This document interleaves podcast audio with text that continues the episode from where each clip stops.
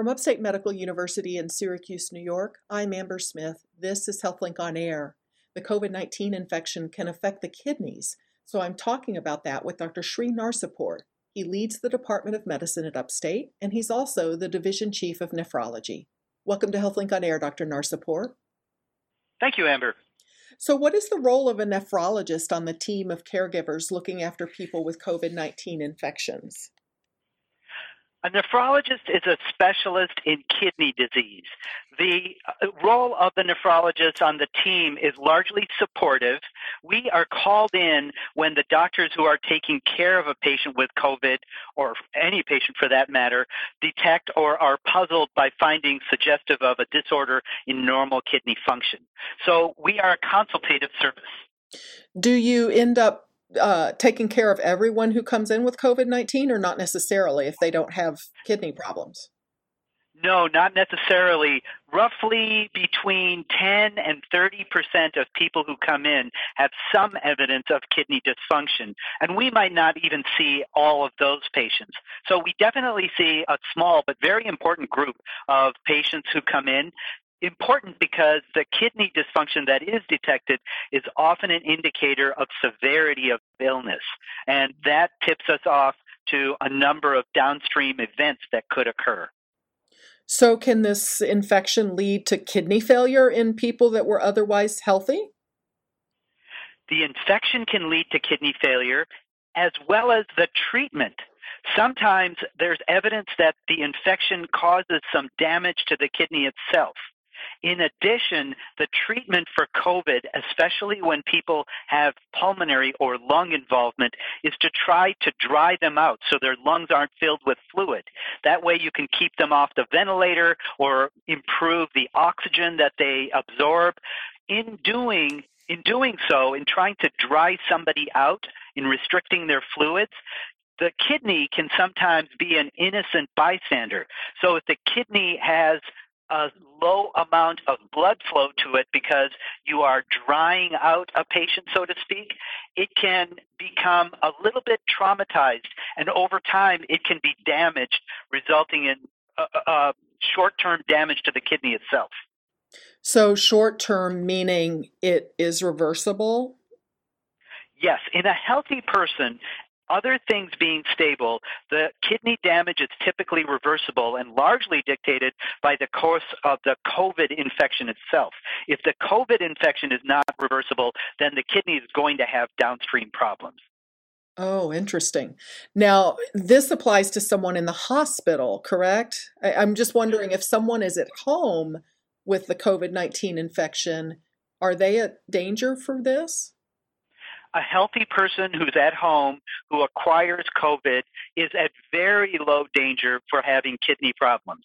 It's typically a problem that develops and uh, blossoms in the hospital due to a lot of factors, including the intensity of the infection. So you have to have a pretty strong infection before you end up with kidney damage um, if you haven't had it already. So, how do you tell in hospitalized patients, how do you tell that their kidneys are being affected? In hospitalized patients, it's relatively easy because A, we have blood tests that are a very good indicator of kidney function and dysfunction. B, we have very close monitoring of blood pressure, urine output, weights so we can see what the fluid balance is in a patient. And knowing all of these things gives us a lot of good objective information on assessing a patient's kidney function in the hospital under supervised conditions. Are there any warning signs for people who are not in the hospital? Uh, how would they know that they're having problems with their kidneys? That's a very interesting question because, as with all kidney disease, not just with kidney disease related to COVID, the kidneys are a silent actor. So when they go out of out of normal function, people can't feel it. There is no easy signal. Many people are concerned that their urine output might fall, and that's true, but that's a very late finding.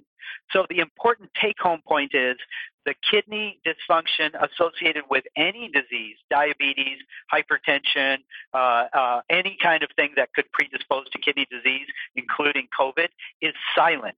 And it's only detected by measurements um, that are performed in the, in the lab. That said, people won't develop kidney disease from COVID typically unless they have pretty strong COVID itself. So something else will probably bring you to attention, and they will discover that you have kidney problems um, as a as a consequence of that. You're listening to Upstate's HealthLink on Air. I'm your host, Amber Smith, talking with Dr. Sri Narsipur. He's the Division Chief of Nephrology at Upstate, and we're talking about the impact of the novel coronavirus on the kidneys. Now, I wanted to ask you why people who have kidney disease to begin with are at greater risk during this pandemic. People who have kidney disease at baseline are at greater risk. Part of the reason is that kidney disease is often precipitated by other diseases that also put you at increased risk for developing COVID. For example, diabetes and hypertension are two of the big ones. Anything that damages the blood lining, the endothelium, can cause damage to the kidneys. So people who smoke are also at increased risk for kidney problems and at risk for COVID. Once you develop kidney disease, your immune system is slightly compromised. So you can't fight off infections as well as you might have if you didn't have kidney disease. So you're starting out behind the eight ball. Somebody with kidney disease who acquires a COVID infection that might be relatively mild in somebody without kidney disease is going to be at increased risk for developing major complications, including the need to get hospitalized and potentially the need to getting intubated and being put on a breathing machine.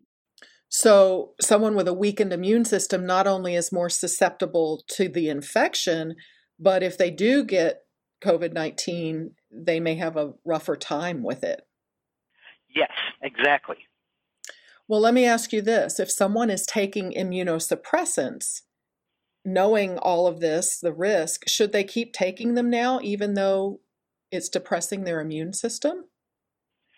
Well, the immunosuppressants are being provided for a specific reason. It might be that somebody has um, a disease like lupus, or it might be that they have a kidney transplant.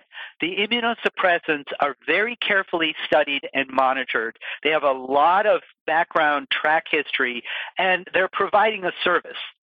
Stopping the immunosuppressants exposes the patient to an, a true definite risk of having their disease state proceed out of control, maybe losing their kidney transplant the theoretical benefit of reducing the risk of COVID is probably not as great as the real risk of losing your um, kidney transplant or the benefit of the immunosuppressant. So I would say absolutely people should not stop or even reduce their immunosuppression. Everybody has this caveat of uh, c- c- talk to your doctor before making any changes in your medicines. But I would almost go so far as to say, just don't do it. Just don't do it. Okay. Well, you mentioned kidney transplant or kidney recipients um, are part of that population. Are kidney transplants still being done during the pandemic? Kidney transplants are still being done. They are being done in a very cautious, very careful fashion. Both the donor and the recipient get tested before the transplant, and we try to minimize any risk of transmission of COVID during the procedure, obviously. That said, there are cases of COVID transmission, and those patients have not necessarily done poorly. They've made it through, but it's just a very few case examples, and um, it's nothing to feel particularly reassured about. As time goes by, we'll be able to understand who is uh, at higher risk and who's at lower risk, and what the risks and benefits are in any given situation. But as you can imagine, some transplants are not particularly elective, like a heart transplant or a lung transplant or even a liver transplant is not something you can sit and wait on. So it may be a situation where we have to bite the bullet and just do it. We don't do those transplants here, but in other centers, they are starting to move ahead because they know that if they do nothing, the patient will die. If they do something, they have a risk of acquiring COVID, but it's um, it's sort of being caught between a rock and a hard place. Wow. Well, what, you, what would you say are the special precautions that someone with kidney disease should be taking during the pandemic? I am happy to answer that question because I tell everyone the same thing. Kidney disease or not, the most important thing you can do is wash your hands and wash your hands again. The second most important thing is exactly what's been advised about physical distancing and trying to minimize your encounters with people who you're not seeing all the time. In other words, outside of your living situation. So I would definitely advocate for social distancing, wearing a mask, and washing your hands a million times a day is probably the single most important thing you can do. Now, what do you say to someone who's on dialysis? They, I mean, they have to leave their home to go for dialysis, correct? Yes, and we are doing dialysis on people three times a week. We have them come to the dialysis unit. Uh, a lot of patients are coming by private transportation. They come by their own family's car rather than public transportation, so that minimizes exposure. As soon as they walk into the unit, they get a mask. They are asked to wash their hands. Everybody in the unit is already masked and is washing their hands, and they are physically separated as much as possible. When they're done, they leave the unit, wash their hands, leave the unit, and get back into their car and go home. We tell them to not to avoid going out, to avoid going to the grocery store or doing anything that they don't absolutely necessarily have to do their trip to the dialysis unit is their outing uh, three times a week, and that's it. So we try to minimize exposure. From the evidence that I've seen, there is little to believe that people are actually picking up COVID in dialysis units because people are so careful and so aware, and the staff are so cautious about wearing gloves and hand washing. The higher likelihood is that there's uh, there's infection acquired outside at doing kind of those routine mundane things like going to the grocery store or somewhere where other people might be touching things.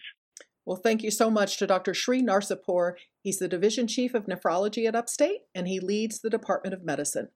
I'm Amber Smith for Upstate's podcast and talk show, HealthLink on Air.